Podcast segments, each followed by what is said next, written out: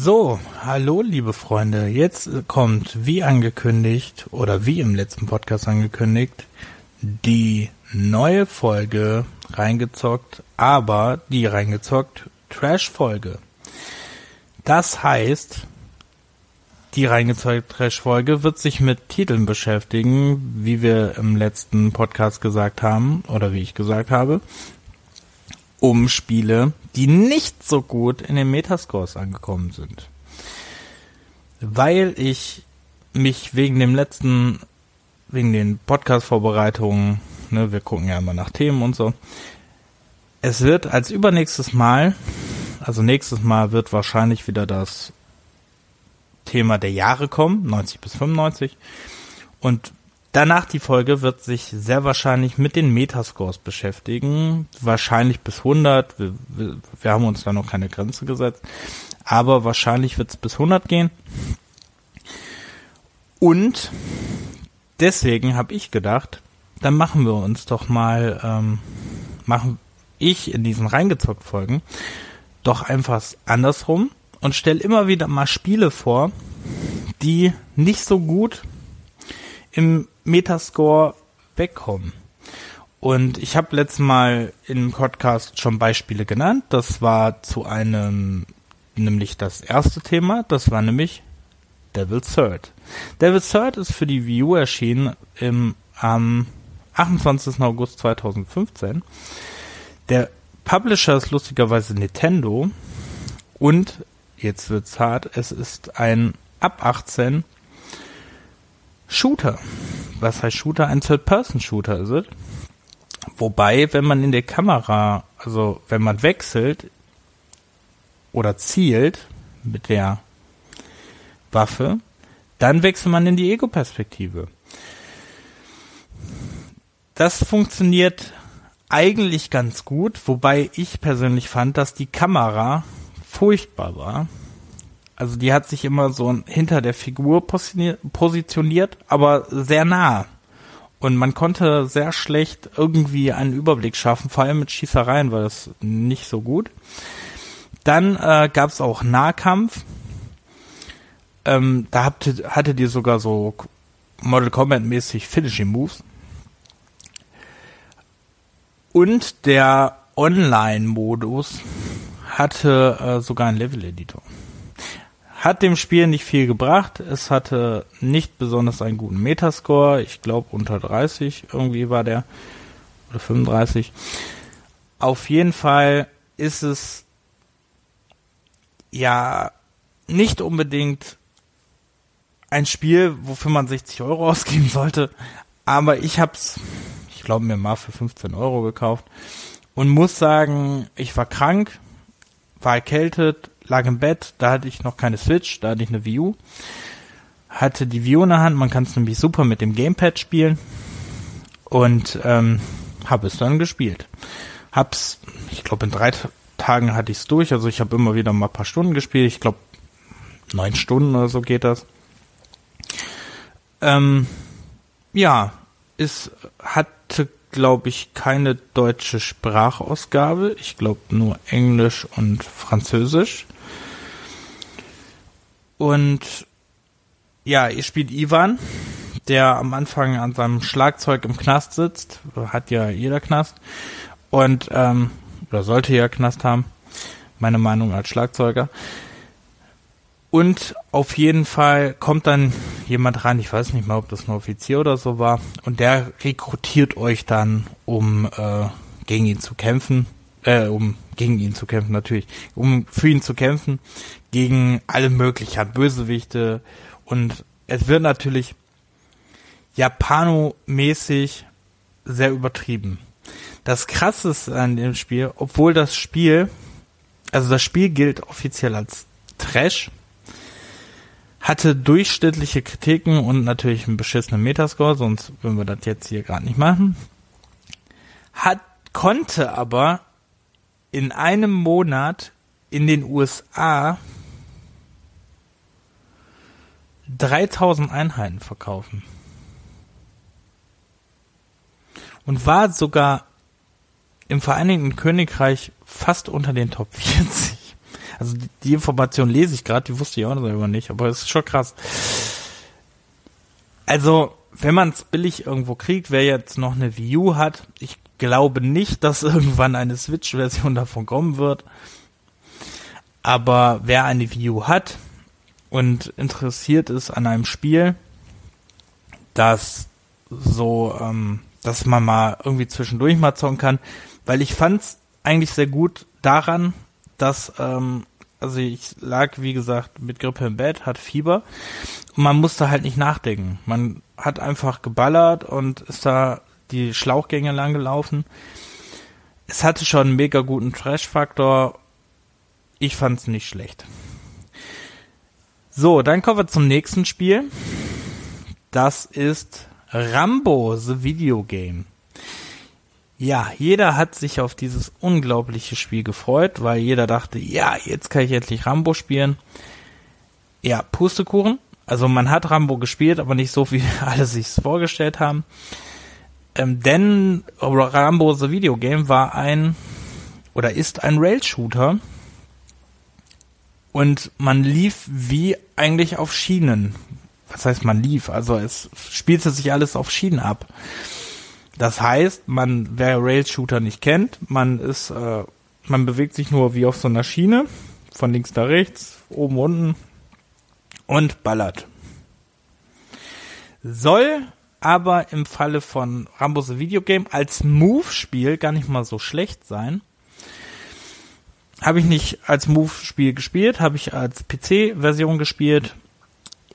Ich fand's, ähm, ja, es es ist halt mega Trash, ist, glaube ich, auch überall sehr verpönt und jeder findet es irgendwie scheiße, wobei es lustigerweise auch jeder gespielt hat, also viele.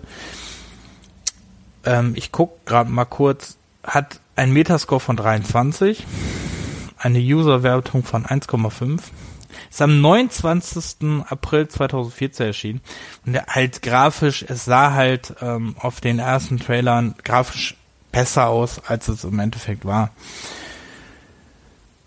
Ja, wie gesagt, ihr spielt die Stories der Filme nach, habt sogar die Originalstimmen, also die Originalsprecher, auf jeden Fall im Englischen, im Deutschen weiß ich gar nicht mehr, aber in den ähm, Deutschen ha, in den Deutschen, in den Englischen habt ihr das auf jeden Fall. Im Englischen habt ihr die Originalsprecher. Ist meiner Meinung nach ein Spiel, ja, auch so ein, wenn man es für einen Euro kriegen kann. Ist für PC, Xbox 360 und PlayStation 3 erschienen. Von Reef Entertainment gepublished. Habe ich danach auch nie wieder was von gehört. Anscheinend kein Wunder. Ja, dann komme ich jetzt zu Spiel Nummer drei. Spiel Nummer drei, das haben wir kurz, glaube ich, im letzten Podcast erwähnt. Da ging es nämlich ja um die Alone in the Dark Serie, dass ich persönlich mir gerne wünsche, dass es einen neuen Teil geben wird, der Alone in the Dark Reihe. Es gab am 11. Juni 2015 erschien der letzte Ableger dieser Reihe. Das war ein kooperativer Third-Person-Shooter, der von dem Studio Pure FPS entwickelt wurde und per Atari gepublished. Und ziemlich furchtbar war, weil es einfach mega verbuggt ist. Es sieht schlecht aus, es ist mega verbuggt und da kann ich, auch wenn ich über viele Sachen positiv reden kann oder einen gewissen Trash-Faktor Spielen abgewinnen kann, muss ich leider bei dem Spiel sagen, kann ich es nicht wirklich, weil das Spiel hat, naja, eigentlich keine Daseinsberechtigung. Es ist, ähm, es spielt sich nicht gut, es spielt sich sehr hakelig, es hat immer noch sehr viele Bugs. Man kann bis zu vier Figuren spielen, die ähm, zum Beispiel Theodore Ted Carnby, also wer die Reihe kennt, weiß, dass immer ein Carnby drin sein muss. Dann Celeste, eigentlich Sarah Hardwood, okay, die Hexe. Das ist auch, das ist auch schön. der, der Jäger, die Hexe, die Technikerin, der Priester. Das ist so ein bisschen so Diabolo für Arme. Ja, Metakritik von 19. Ist auf jeden Fall kein wirklich gutes Spiel. Hatte wohl auch ziemlich Probleme in der Entwicklung. Also wirklich, da, das kriegt man auch, glaube ich, in jedem Sale irgendwie für einen Euro oder zwei Euro. Ich glaube, ich habe das selber irgendwie für einen Euro ge, mir mal geholt. Ist es ja, eigentlich nicht wert. Also dem Spiel kann ich wirklich nicht viel Positives. Ist auch nur für PC erschienen, also gibt es auch nicht für die PlayStation 3, Xbox 360, PlayStation 4, okay 2015, PlayStation 4, ähm, Wii U, keine Ahnung was, gibt's alles nicht, nur für den PC. Dann kommen wir zum vierten Part. Der vierte Part, also das vierte Spiel, das über das ich jetzt mal kurz rede, ist jeder kennt es, glaube ich, weil es in jedem Ranking vorkommt der schlechten Spiele. Jeder nennt es als schlechtes Spiel, viele nennen es als Fehleinkauf. Es wurde ausgezeichnet mal als das schlechteste Game, was es immer gab. Von Deep Silver gepublished. Es geht um Right to Hell Retribution. Retribution. Egal. Right to Hell. Auf jeden Fall, Right to Hell ist ein, ähm, ja, wie ich sehen würde, ein leicht Sons of Anarchy Easy Rider angelegtes ähm, Action-Adventure was 1969 spielt, wo ein Vietnam-Veteran wieder nach Hause kommt und seine Familie sind sind Biker und er und irgendwer stirbt und also die Story technisch war nicht so schlecht. Es hatte nur Millionen von Bugs. Und er spielte sich nicht wirklich gut. Also ich weiß noch, die Fahrmissionen waren furchtbar die Kämpfe liefen auch sehr schlecht ab und die Sterbeanimationen oder die Kollisionsabfragen bei den Schießereien waren auch eher bescheiden. Also dieses Spiel ist, glaube ich, impliziert, glaube ich, ich wollte gerade sagen seelischer Schmerz, impliziert Trash. Also wenn man wirklich auf ein trashiges Spiel abfährt und ein trashiges Spiel spielen will, dann kommt man eigentlich an Right to Hell Retribution nicht vorbei. Das, ähm, was schade ist, weil es eigentlich storytechnisch nicht uninteressant klingt. Aber es war halt nicht gut. Es ist für die PlayStation 3 erschienen, für die Xbox 360, für die für die äh, PC, also für Windows 2013 sehe ich gerade. Ähm, ist sogar am 28. Juni, sogar vier Tage später ist in Europa erschienen, okay? Von Deep Silver gepublished. Ja, von der Firma habe ich seitdem auch nichts mehr gehört. Eutechnics haben die seitdem was gemacht. Ich gucke mal eben nach. Oh mein Gott, die haben World Rugby auf dem C64 gemacht. Also, wenn das nicht. Oh Gott, die haben auch nur sagenumwobene Spiele gemacht. Also die haben nur Rennspiele gemacht, witzigerweise, irgendwie. Die eigentlichen, die haben die Nesca-Serie gemacht. Das äh, Nesca 2015 ist auch anscheinend das letzte Spiel, was sie gemacht haben. Dann haben sie Warhammer Storm of Vengeance gemacht. Für PC, iOS und Android. Okay, 2014. Ja, sonst die Nesca-Reihe, Super Challenge, Big Muta Truckers, Ford Mustang, Street Racing Syndicate haben die gemacht. Okay. Ja. Ist ja eigentlich eine, oh, die haben Monster Mash gemacht. Monster Mash war doch gar nicht mal so schlecht. Ja, trotzdem irgendwie so, ja, ein bisschen traurig. Ich glaube, seitdem hat man nicht mehr viel von denen gehört. Naja. So, auf jeden Fall, das waren schon mal die ersten vier Titel meiner Reise des Metascores, also des negativen Metascores. Ich habe oder ich hoffe, es hat euch ein bisschen Spaß gemacht. Es hat vielleicht ein bisschen immer so die Wartezeit der nächsten richtigen Folge wieder mit uns beiden wieder verkürzt, wobei wir jetzt momentan ja immer in regelmäßigen Abständen versuchen, neue Folgen zu machen. Wir, also es kommt auch noch eine neue Reingezockt-Folge. Wer die reinge letzte Reingezockt-Folge nicht gehört hat, den bitte ich die vielleicht mal nachzuholen. Da ging es nämlich um Layers of Fear und um Heroes of the Kingdom, die Reihe. Und wer das Format des Reingezocks äh, nicht kennt, also mein Reingezockt-Format nicht kennt oder unser Reingezockt-Format nicht kennt, es geht um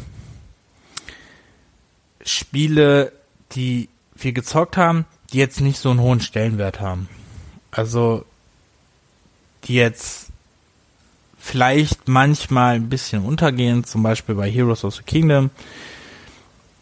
Ähm, Hero of the Kingdom finde ich ist, es geht immer ein bisschen unter, wobei ich wirklich finde, dass es sehr viel Spaß macht. Und ich, diese reingezockt Folgen oder die Trash Collection, da wird Sai, wer die Stimme von dem mehr mag, ist, äh, wird wahrscheinlich auch noch Folgen dazu machen. Also da ist auch noch was geplant. Und ja, wir schauen mal nach in der nächsten Zeit, dass ähm, wir halt, wir haben Bock drauf und wir wollen halt immer mehr raushauen. Und ähm, ich möchte noch kurz was dazu, wer, wer ja die Podcast kennt, weiß, dass ich ja immer gerne auch andere Sachen auch mal äh, loswerde und erzähle.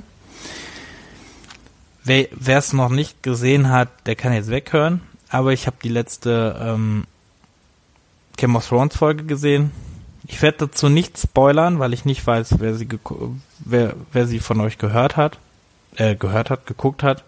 Wer von unseren Hörern die geguckt hat, so rum. Deswegen kann ich nur sagen, oh mein Gott, war das Ende enttäuschend. Also ich glaube, das war das beschissenste Ende, wie ich es mir vorgestellt habe. Das letzte Ende, wovon ich mehr enttäuscht war, war, glaube ich, How I Met Your Mother. Aber welche guten Serien enden gut? Das, mit dieser Frage lasse ich euch mal zurück. Wünsche euch viel Spaß beim Anhören weiterhin unserer Podcast. Lasst uns gerne Feedback, Feedback.